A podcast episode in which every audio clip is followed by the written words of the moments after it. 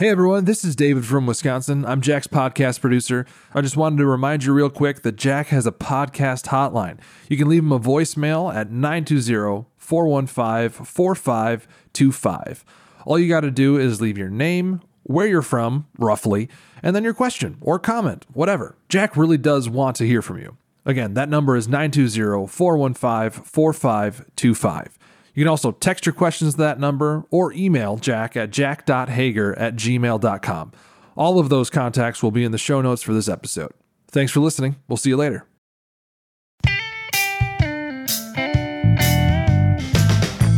So, yo, Jack, where have you been? Well, I'm glad you asked.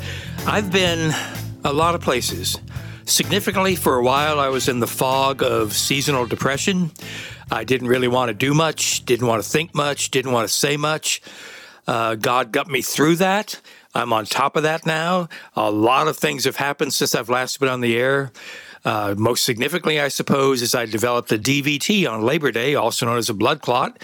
Kind of a crazy thing. So now I'm on blood thinners, praying the thing goes away. If you want to join me in that prayer, that'd be fine. I had a great, great doctor at the VA. I asked her where blood clots came from. She said, We don't know. And I said, What's the prognosis? And she said, Well, it could go away on its own. We're going to put you on blood thinners. That should help it go away. Or you could be dead before I finish this sentence. I like straight up people, I like straight answers. And one thing I know for sure my times are in his hands. I will not die ahead of time. I will not live longer than I should. And I hope I get to live a few more years, a lot more years. But more than anything else, I want to finish well. More than anything else, I don't want to bring disgrace to the name of Jesus Christ. So I'm praying that my days will be good. I'm praying that my days will be effective. I'm praying praying that my ministry will be effective. I'm praying that God will continue to open doors of service. As I speak now, my heart is heavy. A young lady that I know and have known for a couple years ended her life on Saturday. Olivia was a painfully shy young lady, very timid, just as sweet as she could be. She was a twin. I was able to see her just a few days before she ended her life. She and her sister play volleyball for a homeschool team. They stopped by our headquarters and I got to visit with them and their mother, and it's a cherished, cherished memory. Olivia had a disease I've never heard of before, and I don't remember the name of it right now. It doesn't really matter, but it's a disease wherein sounds certain sounds just, uh, well, drive her crazy. Her mother told me it was things like her grandmother uh, clipping her fingernails, her dad chewing, other things that would just get in her head and vibrate. And, and I, I can't explain it. I don't know what happened, but I do know she left a note. And the note simply said something like, I love you, mom. I love you, dad. I love you, Jesus. But I just can't take it anymore. I know she's with the Lord. I know there are some people who would disagree with that. It's a free country. You're entitled to your wrong opinion. The only argument you can make about suicide is that, well, they never had a chance to ask forgiveness. Really? So if I missed a sin today, does that mean I'm going to hell? Of course not. We're saved by faith, grace through faith. We're not saved by works, any kind of works. Obviously, suicide isn't ideal. But I expect to see Olivia in heaven. In fact, if I don't get to see her in heaven, I don't want to go. Some people say, well, do you have a scriptural basis for this? Yeah, Samson. Remember Samson? Did some stupid stuff. Did a lot of stupid stuff, paid heavy dues for it, was assaulted sexually. A lot of things happened to him, blinded. And yet, in his last moments, what did he say? Let me have vengeance on the Philistines. He wasn't that concerned about God. He was concerned about himself. And then what did he say? Lord, let me die with the Philistines. Methinks that's a form of suicide. And yet somehow this guy gets in Hebrews 11. So if you think uh, suicide is the unforgivable sin, you're wrong. If you think that suicide is a horrible thing, you're probably right. But in her agony, in her pain, I can't judge her, and neither should you. So, as I speak, we're getting ready to celebrate her life this Friday morning. I've been asked to be a pallbearer. I'm honored to do that. And I am praying that she was a Bible quizzer. Bible quizzing meant everything to her. She studied great chunks, memorized great chunks of God's Word. And uh, she was involved in our Bible Quiz League, and I'm expecting scores of Bible quizzers to be there. Her parents asked us all to wear quiz shirts because that meant so much to her. And as we gather together, there will be tears. We grieve, but we don't grieve as the world grieves. There will be a little bit of anger. There will be all kinds of emotions. And I know the pastor. I know he's going to share Jesus. He's going to share the gospel. And I pray that non Christians are tugged to Jesus. I pray that we who are hurting are given a measure of grace. I pray particularly for her twin sister, Janet, and for her mom and for her dad, but particularly for her twin sister, who has been uh, obviously deeply, deeply affected by this. Romans 8:28 is a wonderful verse to quote to other people all things work together for good. It doesn't say that all things are good.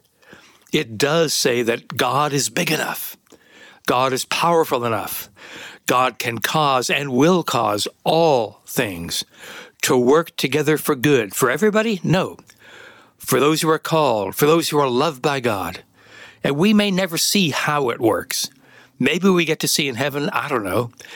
But I know that I trust God and I trust Him to cause this horrible thing, this painful thing, this agonizing death to bring good to the kingdom of God. I pray that young people are thinking about eternity. I pray that young people and adults are examining themselves to see whether they be in the faith. I pray that I and all of us are more alert to seizing the moments we have to impact lives with the message of hope, to seizing the moments we have to encourage one another, to build each other up, to exhort one another, and yes, to rebuke one another when necessary. I pray that you and I would be men and women who stand up for Jesus Christ even when it hurts. I pray that we're men and women who know when to shut up. God set a guard before my lips that I don't say something dumb. I pray that we understand that when people are grieving, remember Job? Job lost everything and he had three friends. And at first they got it right. Why? Because they came to Job, they sat with him, they wept with him. All was good until they opened their mouths. I think there's a lesson there. People need presence. People need Jesus with skin on. They don't need a Bible verse. They don't need encouragement. They need physical presence. And I'm grateful that I've been able to do that with the family. I'm grateful that she's surrounded, the family surrounded by people who loved Olivia and loved Jesus. I'm grateful that we have a calm, peaceful assurance that one glad morning when this life is o'er, we'll fly away and we shall behold Jesus. And at some point, I shall see Olivia again. Maybe you've been going through some struggles. Maybe you've been going through some stuff. In fact, uh, if you say you haven't been, you're lying, because my Bible says the same thing yours says. All those who desire to live godly in Christ Jesus will suffer persecution. That's not just for Russians. It's not just for Cambodians. It's not just for Iranians. It's for those of us who live in this godless, God hating nation called America. We will suffer persecution. I believe, I firmly believe, that we will suffer severe persecution as the hours and days and weeks and months and years unfold. For several years, I've told teenagers that I believe some of them will have the opportunity to die for Jesus Christ, the privilege of laying down their life as a martyr. Oh, that'll never happen here. Really? Really? as if America is owed something by God, this nation that makes Hitler look like an amateur through the horror of abortion, this nation that glorifies sin, never has been a Christian nation, never will be a Christian nation. I don't want to live in a Christian nation until I get to the kingdom of God. But uh, make sure your patriotism doesn't cloud your allegiance to Jesus Christ. I love America. It beats the alternatives, but it's not God's country. It never has been God's country. Oh, but it was founded on Judaism. Yeah, yeah, yeah, I get that. But that doesn't make it a Christian nation. You think we'd learn after a while. Getting our guy in the White House doesn't solve a thing. Remember Ronald Reagan? Getting our people elected doesn't solve a thing. I'm not saying Christians shouldn't be involved in politics. We should.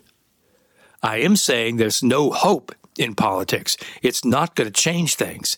The only thing that changes things is the Holy Spirit working through us, of all people, working through us to share the gospel with other people. Hearts by hearts, lives are changed. Hearts by hearts and minds by minds, lives are changed. And the change for the good of God. Yes, I pray for a revival in the nation, but we don't schedule revival. God sends revival. And revival starts with the people of God. When we stop being entertained and desire to be edified, when we stop doing sloppy, agape, huggy wuggy stuff and present ourselves as living sacrifices, holy, separated, living gifts to God, laying down our lives, picking up our cross, doing those things that the Bible demands, doesn't suggest. What did Paul say? 11 chapters of incredible doctrine, 11 chapters of incredible information, 11 chapters that'll answer every answerable question this side of glory. And then in what we call chapter 12, verse 1, he segues. And for the rest of the book of Romans are practical implications. Now that I know this stuff, what do I do? Now that I know this stuff, how do I live? Now that I know this stuff, how do I give? Now that I know that, and Paul tells us, and he begins with a trumpet sound. He does a tricky thing in the Greek language to say, this is important. I beg you, I urge you, I plead with you, once and for all, in view of the mercies of God. What's that? Everything that came in chapters 1, 2, 3, 4, 5, 6, 7, 8, 9, 10, 11. In view of the mercies of God, present yourselves as a living sacrifice, holy, acceptable to God, which is your reasonable, logical service of worship. It's not a series of repeated acts. It's not a dedication, a rededication, a re rededication. Every head bowed, every eye closed. Is there one? It's a once and for all commitment. It may take over a process of time, it may be in a moment of time, but the Greek carries with it a singular act. Here I am, Lord. I present myself, my hang ups, my hopes, my sins, my dreams, my family, my riches, my poverty, my cancer. I present everything I got. I lay it down at your feet as a living sacrifice. I don't know what the name it, claim it, blab it, grab it, prosperity idiots do with that. Our life is not supposed to be healthy and wealthy. Our life is to be holy. He's called the Holy Spirit. He is not called the Happy Spirit. Yes, we can have joy unspeakable and full of glory. We should have joy unspeakable and full of glory. But that doesn't mean we're, I am not going to be happy at the funeral. I don't weep often. I've wept often since I heard of her death. I know there's going to be a lot of tears. There were a lot of tears last night at visitation. People I've known for decades just shattered and crushed. But we'll be built up. We'll lean into Jesus. We'll trust Him to give us the power to go on. And in a sense, we'll go on honoring Olivia, not remembering how she died, but remembering her life. Let me tell you my favorite memory of hers. It was my favorite memory before her death. It was one of my favorite memories in 40 plus years of quiz mastering. If you don't know what quizzing is, uh, in uh, our style, BibleQuizFellowship.org, we have teams of seven. We have material each year. The students memorize chunks of scripture. Most students during the course of a season memorize at least six or seven chapters of the Bible. They learn the importance of context. They're not memorizing John 3:16 and Romans 10:13 and first they're memorizing chapters, line upon line. That's one of the huge benefits of quizzing. They learn the importance of context. They sit on electronic pads. The quizmaster the person asking the question says things like time in question according to john 3.16 who still love the world? With the answer of course being god. The teenagers they look at the quizmaster. The competitive ones look at the quizmaster's mouth to see whether he's forming a who or what or when. And as soon as they think they know what the question is and the answer they leap to their feet. They have 20 seconds to give the correct question the correct answer without any extraneous information. If it's a quote verse they have 30 seconds seconds to quote the verse word perfect. It's an exciting thing. It's very competitive, but all the trophies, all the placements, all the junk is, is really irrelevant. The important thing is they are studying, studying the living, active, powerful, sharper than a two-edged sword word of God. And that's the only thing I do in my ministry, in my life that I can't lose at. I can do a podcast and blow it. You know that. I can preach and blow it. Some of you know that. I can counsel and God forgive me, I can blow it. But encouraging people to study and memorize the Word of God, that's a win win win. I directed quizzing in New York for a couple decades, and every now and then some parent would say, I'm not going to let my child quiz because there's non Christians quizzing. Yeah, you got a point to this story? I'd let the Mormon church bring a quiz team as long as they didn't try to proselytize. Bible Bible, Bible. The Word of God does the work of God. Anyway, so there's seven minute halves, so 14 minutes of quizzing, uh, three teams compete at a time. Here in uh, St. Joseph, we've got 24 or 25 teams this year. Uh, we've got teams from as far away as Springfield, which is almost two hours, teams from Iowa, that's an hour, hour and a half. We've got uh, teenagers participating from a lot of different areas, and we are one of several Bible quiz ministries. There are denominations that quiz Nazarenes, Assembly of God, Free Methodist, and probably others, and that's great. But our quizzing is just a little different style and it, works for us. But uh, last season, Olivia was in one of my quizzes, and I don't remember what the question was. I don't remember anything else. But students jumped, and I recognized number five on another team but Olivia just misheard or misstepped and she began speaking. And I said, Oh, I'm sorry. I got to give you a foul because you're speaking out of turn. And dear, sweet, timid, lovely Olivia said, Oh, crap. Had any teenager said that, it would have been rather funny. For Olivia to say it, every eye in the room turned to her and grinned. She blushed a little bit and she smiled a little bit, and it was just a hilarious moment. And I recognize that's probably not the best word to use, but it's not a horrible word. It's not a, it's not, you know, there's nothing wrong with it. And if you if you think there is, I I, re- I, appreciate that. I respect that. But it was a hilarious moment, and I know many of us will be thinking of that as we celebrate her life this afternoon and morning.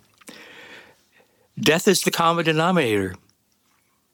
It is appointed unto all men once to die, Hebrews says, and after that the judgment. I wonder about you, friend. Are you ready? Are you ready to check out of this thing called life? Do you have a confidence in your soul that Jesus is in your life, that He is your Savior, that He is your Lord? By the way, you have no choice. He is your Lord.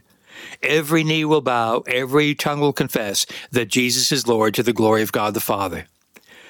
It's a good idea to bow this side of death. One day you will acknowledge the truth of the gospel. If you do it this side of heaven, you get to spend eternity there. If you die without Christ, you spend eternity in a place called hell, eternal separation from a holy God. But I'm sure many of you think you're Christians. That's not good enough. There's a little letter in the Word of God called First John. It's five short chapters. It's in the Bible for one reason and one reason only the mission statement of 1 John is in chapter 5.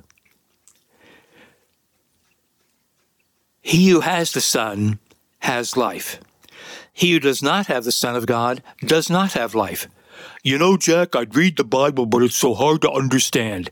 Yeah, Right. That's really tough. If you have Jesus, you have life. If you don't have Jesus, you don't have life. And then what does John say under the inspiration of the Holy Spirit? I write these things to you who believe in order that you may know, K N O W, that you have eternal life.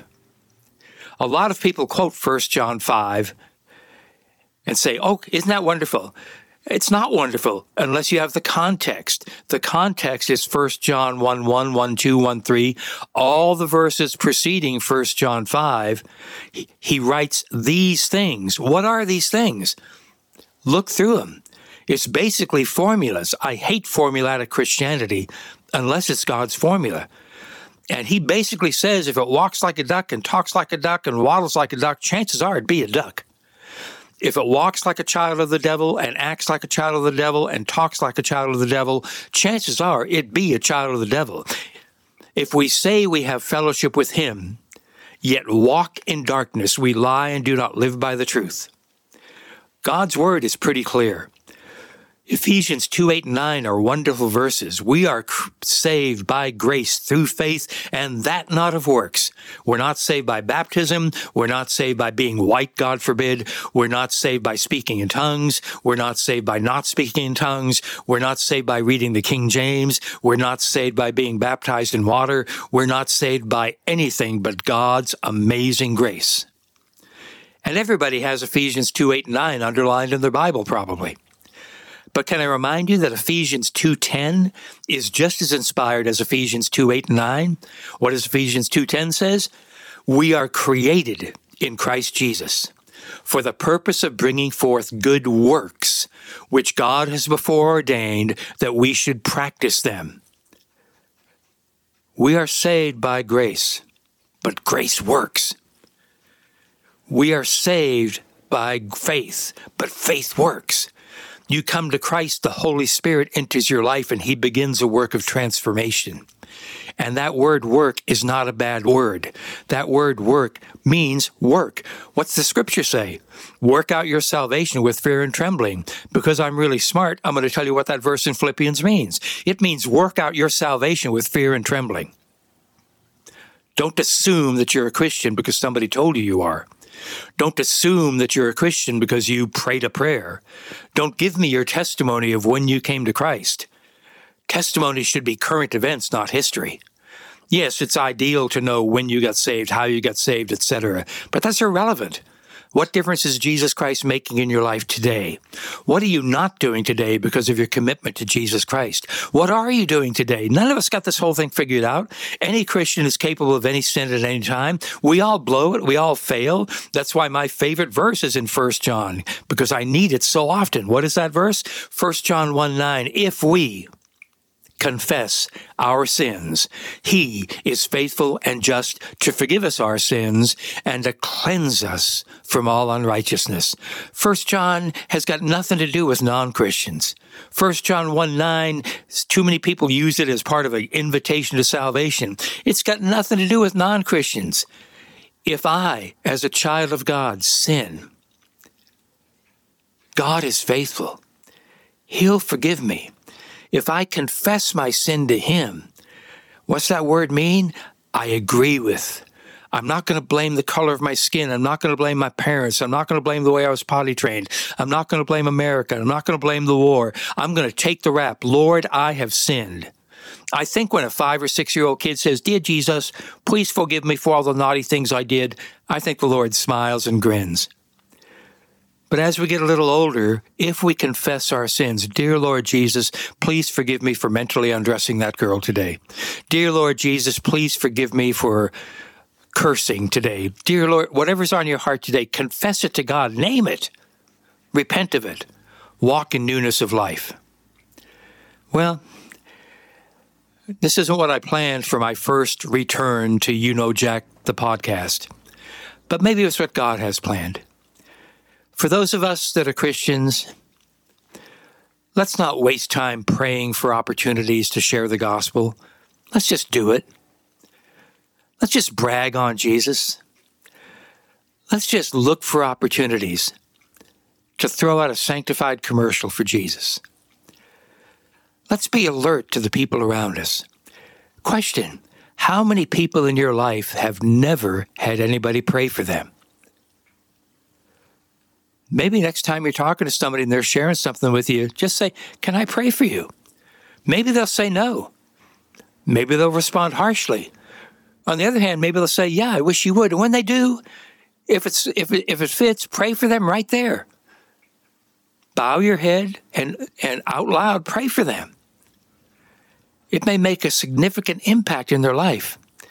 Use the name of Jesus. Don't talk about God Anybody can talk about God. Oh, but Jack, God and Jesus are the same. Thank you very much. I know that God and Jesus are the same. Guess what? They don't. Besides that, there's no other name given among men under heaven by which we must be saved. Lift up, speak up the name of Jesus. So, as we close for this podcast, pray for me that uh, my life counts for Jesus. Pray for me that I bring no disgrace to his name. I'll be praying the same for you. And if there's any way I can pray with you or for you, get in touch with me. I'm not afraid to give you my phone number, 816 261 1881, or email jack.hager at gmail.com. It's what I do. I'm not real smart, but I am smart enough not to try to bluff you, not to try to con you. And if you need a listening ear, give me a ring. If you just need to dump, go ahead and dump. But at the same time, do you know that you're a Christian? If you do, do the people around you know that you're a Christian? Quick reminder there is now, therefore, no condemnation to those who are in Christ. Don't beat yourself up. If we've made you uncomfortable, just say, you know what? I'm tired of being uncomfortable. I'm going to be uncomfortable for the right reason. I'm going to be uncomfortable because I'm going to sacrifice my life for Jesus Christ. One of my favorite verses is Romans 15 13. May the God of hope, I love that, the God of hope, may the God of hope fill you with all joy and peace in believing, so that by the power of the Holy Spirit you may overflow with hope. Jack Hager, talk to you later.